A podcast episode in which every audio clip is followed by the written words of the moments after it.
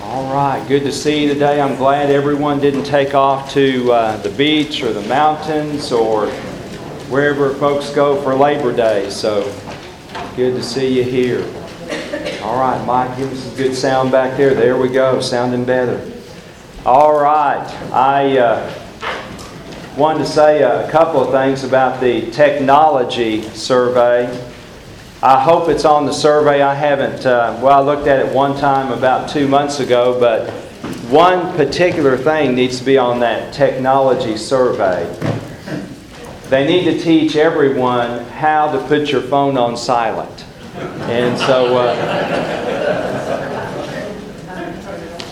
yeah, how to turn it off or put it on silent.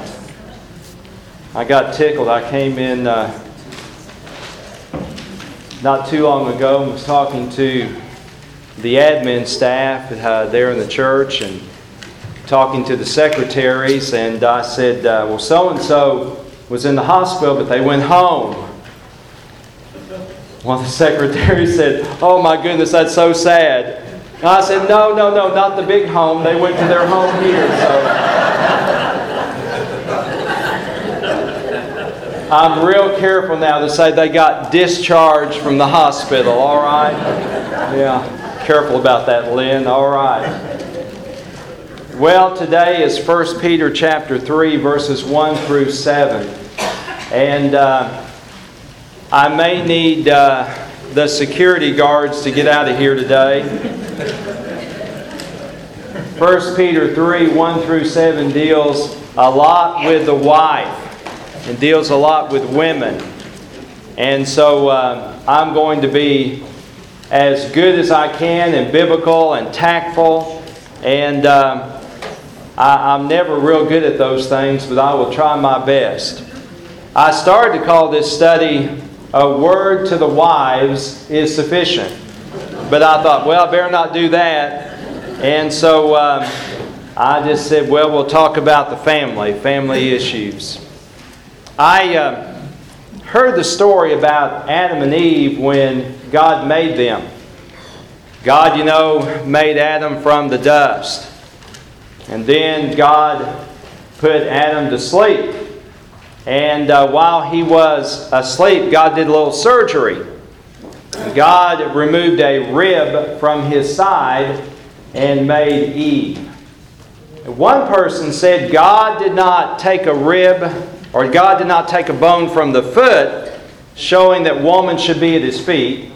And God did not take a bone from the head, saying that the woman should be above him, but by his side, so he took the rib. And I think that is a good analogy. Now, Peter here in 1 Peter chapter 3 uses a word that uh, we're going to talk about, the word submissive. But before we get to that, I do think we're living in a day and time where there is a situational ethic concerning the home. In fact, the whole Christian life today seems to be uh, based on a situational ethic by people today. There are those who claim that they're saved, but yet by their life, you wouldn't really know it. Because they live one way at church and then they act another way when they leave church. They live one way at work, and then they live a different way when they leave work. One way in the family, and then a different way when they're not with the family. It is a situational ethic. In other words, they justify what they do according to the situation. It's like. Uh, the guy who got in trouble and called into the office and denies everything, all, all of a sudden has a memory lapse. And because of that situation, he can act that way, and then when he's outside of that atmosphere, can act a different way. So, if Christ is the Lord of your life, that means he's the boss of your life. And that means that he's the boss of your life in the church, in the workplace, in your family, and in your leisure time. One person said, He is Lord of all, or He's not Lord at all. Romans chapter 14, verse 9 is a great verse on that. Romans 14, 9 says, For to this end Christ died and lived again, that he might be Lord both of the dead and the living. And so, Jesus died and rose again that he might be the boss of your life, the Lord of your life, every single area. This coming Wednesday, I, uh, I got three things to do. I've got uh, Bible study at 7 a.m., and then I'll be the speaker at P&L at noon, and then I've got prayer meeting that night. And so pray for me. That's three. But anyway, uh, in P&L, I'm going to talk about Romans 8:28 and how that your life is a puzzle, but God knows how all the pieces fit together. And you think about that. Here's my home life. God ought to be Lord, or Christ ought to be Lord of that. Here's my work life. Christ ought to be Lord of that. Every piece of your life ought to be under the lordship of Christ. Now, Peter, having talked about a lot of different issues, now focuses on the family. And in the first century, there was a lot of disruption in the family because the family was really the downfall of the Roman Empire. When the family went down in Rome, the Roman Empire fell. And that reminds us that in Christian America, if there is a devolution of the family, it will be the end of America as we know it. The family has got to be strong in order for God to work in our country today. I, um, I know sometimes there are conflicts in marriage, and I've heard people say, well, I just can't help it. And I want to say to that, there's a good Greek word for that baloney. Nonsense. to say that you cannot control your temper is just nonsense. Now, I can prove it. Let's say you and your wife are having a discussion. Let's say that you and your wife are having a heated discussion. Well, let's just say you're having a fight, okay? And I mean, boy, you're going at it. She's yelling, you're yelling, the kids are crying, and the dogs are howling, all right? I mean, it's all breaking loose. And you are at fever pitch. I mean, you are just going at it. And all of a sudden, your phone rings. And you all of a sudden stop that argument and you walk over there and get your phone. You go, hello. Don't tell me that you can't control it. You can. I had a minister of music one time and uh, he bought a brand new van. And uh, he and his wife and daughter were going to Sonic before church. It's on a Wednesday night. So they went to Sonic, and that sweet little girl, about nine years of age, she got a big old chocolate shake. Now you know what's going to happen. He hit the brakes, shake goes in the floor, it's running down that brand new carpet in that brand new van. Boy, he tore into her, tore into his wife, just, I mean, lambasted all of them. And then Kathy, his wife, said this Keith, when we get to church in just a moment, I want you to be just like you are with us, with them, when we get to church. And he said, Oh, oh, oh I, I can't do that. And she said, That's right. Listen, we need to be as sweet and as kind at, at home as we are at church. Amen. I guarantee you, you guys are pretty sweet today. I look at Frank up there. Frank is sweet today, all right? like always. Like always, that's right. Let's all bow together and pray for Frank, all right? No, I, I tell you, we, We do. We all need to be as sweet as we are out here in public. Now, Peter, talking to that first century church, says that we can silence the critics. We can lead people to Christ by the witness of the home.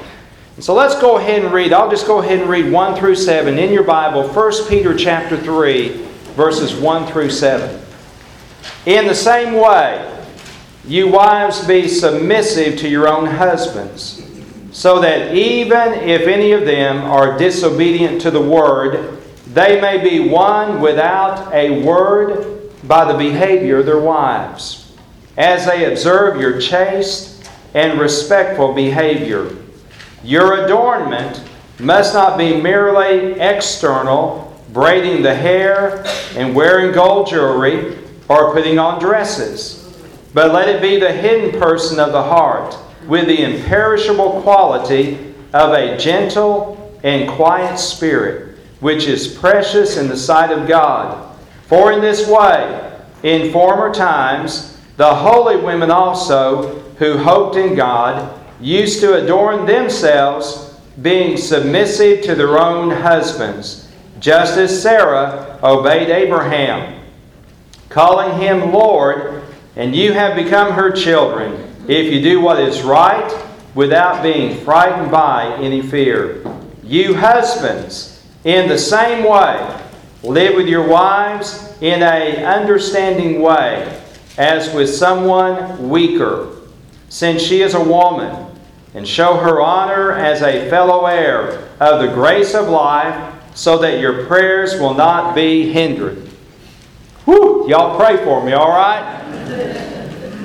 I want to give you four instructions today, all right? My Bible studies and sermons are like bologna. You can just chop them up here. All right, I'm going to give you four, four instructions on the Christian woman and the godly husband. All right, first instruction the Christian woman's relation to her husband. And that's found in verses 1 and 2. Do you realize that there are six verses to the woman and one verse to the man? Now, it's not because the women need six times as much instruction. That's not it. But here's the reason why there were six times as many women in the church as there were as there were men. Look at any church. It always seems like there are more women in the church. In fact, in this church, there were probably a lot of widows in that church. And so, Peter reaches up, grabs a word that gets our attention. It is the word submit. Women are to live a submissive life. And that word submissive there, we found it last week.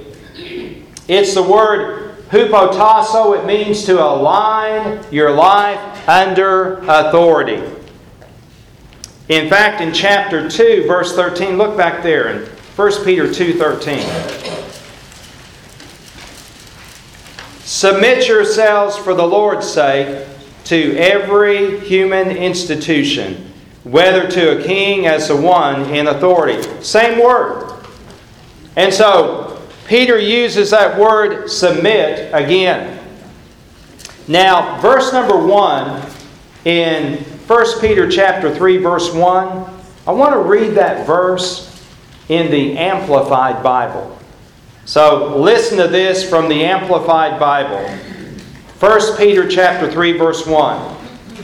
In like manner, you married women, be submissive to your own husbands, subordinate yourselves as being secondary to and dependent on them, and adapt yourself to them, so that even if any do not obey the word of God, they may be won over not by discussion but by the godly lives of their wives.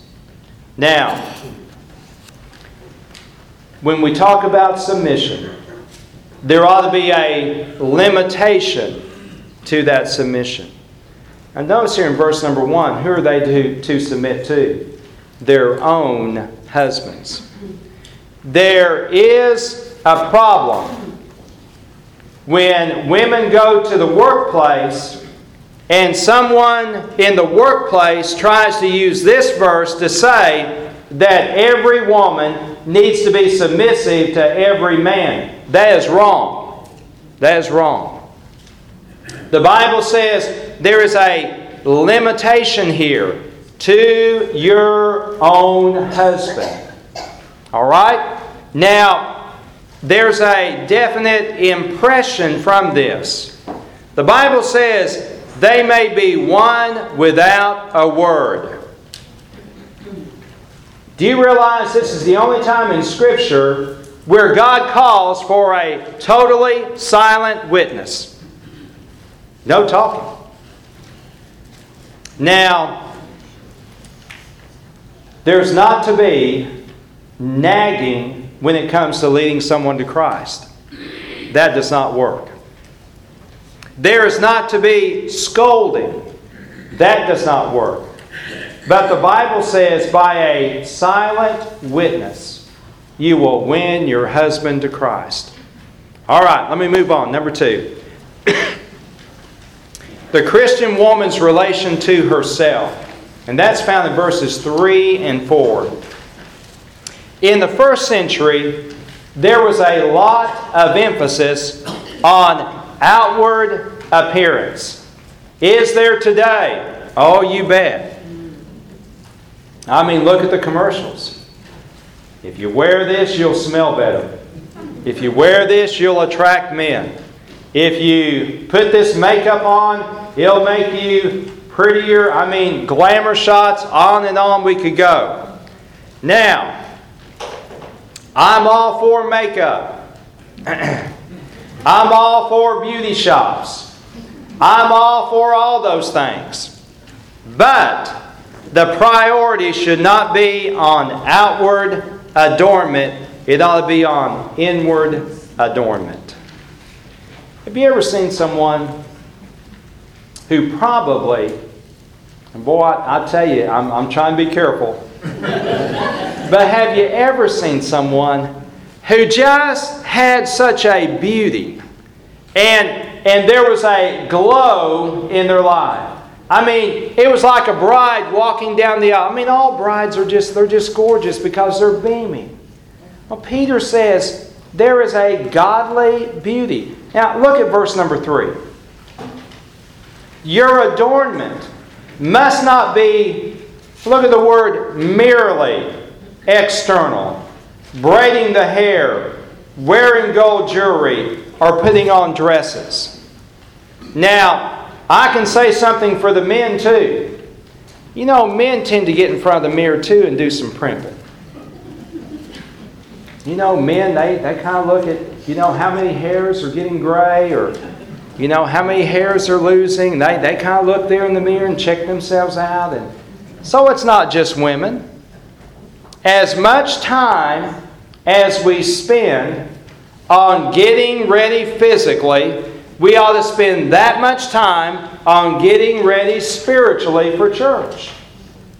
Well, let me move on. I survived that. All right, number three. number three, the Christian woman's relation to her heritage. Now, Peter says, all the holy women, you've got a great heritage in the past. And he mentions one woman in particular. Who is that? Sarah. Why Sarah? Well, because Sarah put up with a lot, didn't she? Sarah had to put up with Hagar. Sarah had to put up with waiting on the promise. I mean, she's about 100 years of age, and all of a sudden she gets pregnant. How would you ladies like that? Yeah, you want a baby, but not at a hundred, right? Sarah, the Bible says here, called Abraham Lord. in verse number 6. Now, how many of you ladies are going to go in today and say, Lord, Lord, to your husband? No, you're not going to do that. I uh, went to a conference one time and the guy was talking about how that every husband ought to be the king of his house. I had a deacon that said, if I go home and tell Ethel that, she'll crown me king with a skillet. Well, the Bible says that Sarah is an example because she was willing to leave Ur and go nowhere. She was walking by faith. Having a baby at an old age, she was always submissive to her husband because she realized by placing her life under his authority, God would take care of her. Now, ladies, there are going to be times when you and your husband are going to disagree about a decision.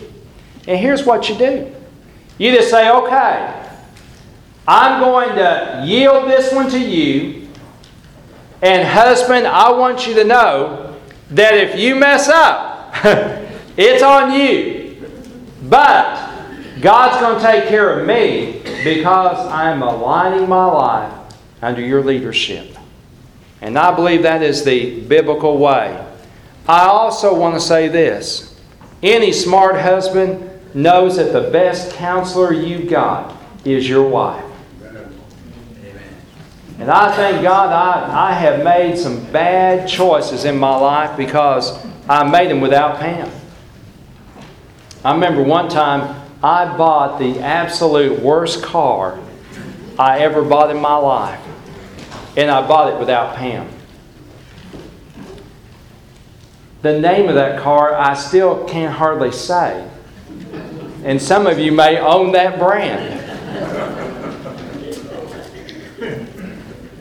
But I think about that car by going Buick, Buick.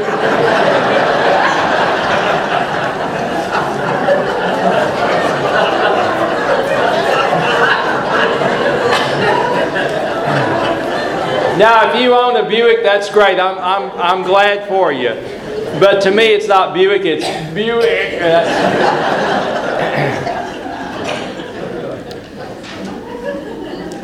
Well, we are to understand that the wife can be a godly counselor, but the wife has a heritage, a biblical heritage to follow, and God's going to honor that with her submissive spirit.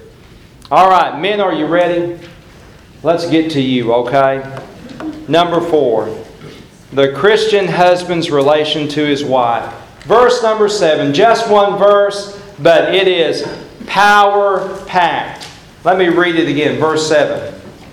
You husbands, in the same way, live with your wives in a understanding way, as with someone weaker, since she is a woman, and show her honor as a fellow heir of the grace of life, so that your prayers will not be hindered. I would say there's one word there that you need to pull out. It's the word understanding. Live with your wife in a understanding way. You know, some husbands just don't know their wives. They just don't know the wife. They, they don't understand. What are we to understand about the wife that God's given us? Well, I would say four things. Number one, she's the weaker vessel. That does not mean spiritual, it means physical. She is the weaker vessel physically. Most men are stronger physically than the woman. That's what it's talking about. Number two, we're to understand that she is to be honored. Honored. That means that you put the wife on a pedestal. It means that you open the door for her. It means that when she cooks you a meal, you say, Honey, this is the best thing I've ever put in my mouth. It means that you always put her first, right beside everybody else in your family. She is first, and then the Lord is above them. Well, number three, you're to understand. She is on equal spiritual footing. Do you see this in verse 7? It says she is a fellow heir of the grace of life. Marriage is just for this world. It's not for the other world. It's not for heaven. In other words, in heaven, the Bible says we'll just be children of God there, but marriage is something to enjoy in this world. And there's something very, very special about a husband and wife walking through life together, depending on one another, praying for one another, encouraging one another. That's a very special thing. Now, we're also to understand a fourth thing, and that is our prayers can be hindered if we do not treat our wives right. Do you see this in verse 7? It says, so that your prayers will not be hindered. And what does that mean? It means that it's possible that your prayer life will suffer if your home life is messed up. It means that, that your relationship with the Lord cannot be right if your relationship with your wife is messed up. Now, marriage, if it's done right, has a godly wife submitting to her husband.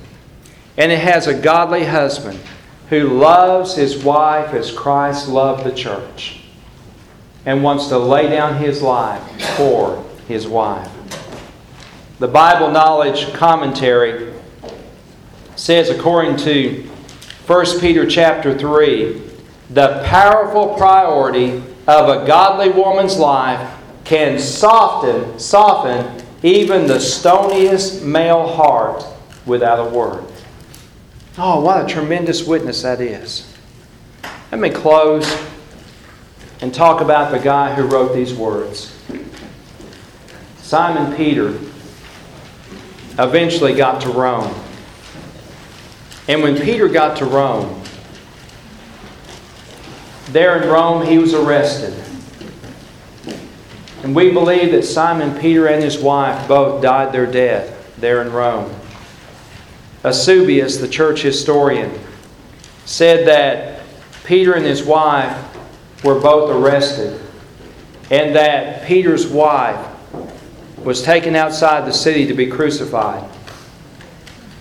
And Peter had to watch his wife be crucified upon a cross. And as Simon Peter watched his wife being crucified, Simon Peter said to her, these words Remember the Lord. Remember the Lord. Remember the Lord. And then after her death, then they took Simon Peter. And as they were about to crucify him, he said, I'm not worthy to die like my Lord. Crucify me upside down. And so they turned Simon Peter head downward and crucified him to a cross head downward. And I've got to believe this. In glory, they were reunited before the Lamb of God that gave his life for them. That's what Christian marriage is. It's husband and wife walking the life of faith together and being reunited in glory before the Lamb of God. Let's pray together. Father, thank you for your word today. Lord, I just pray that you would bless these who are here with a Christian home and a Christian marriage. Father, what a powerful witness a Christian home can be. And Father, there are some women here today. I know they're here by themselves. Some are widows, but some are here possibly without their husband. And I pray that they can live such a godly witness before that husband. That, Lord, even without a word, that husband can be won to Christ. And Father, I pray for this in Jesus' name. Amen. Y'all have a great day.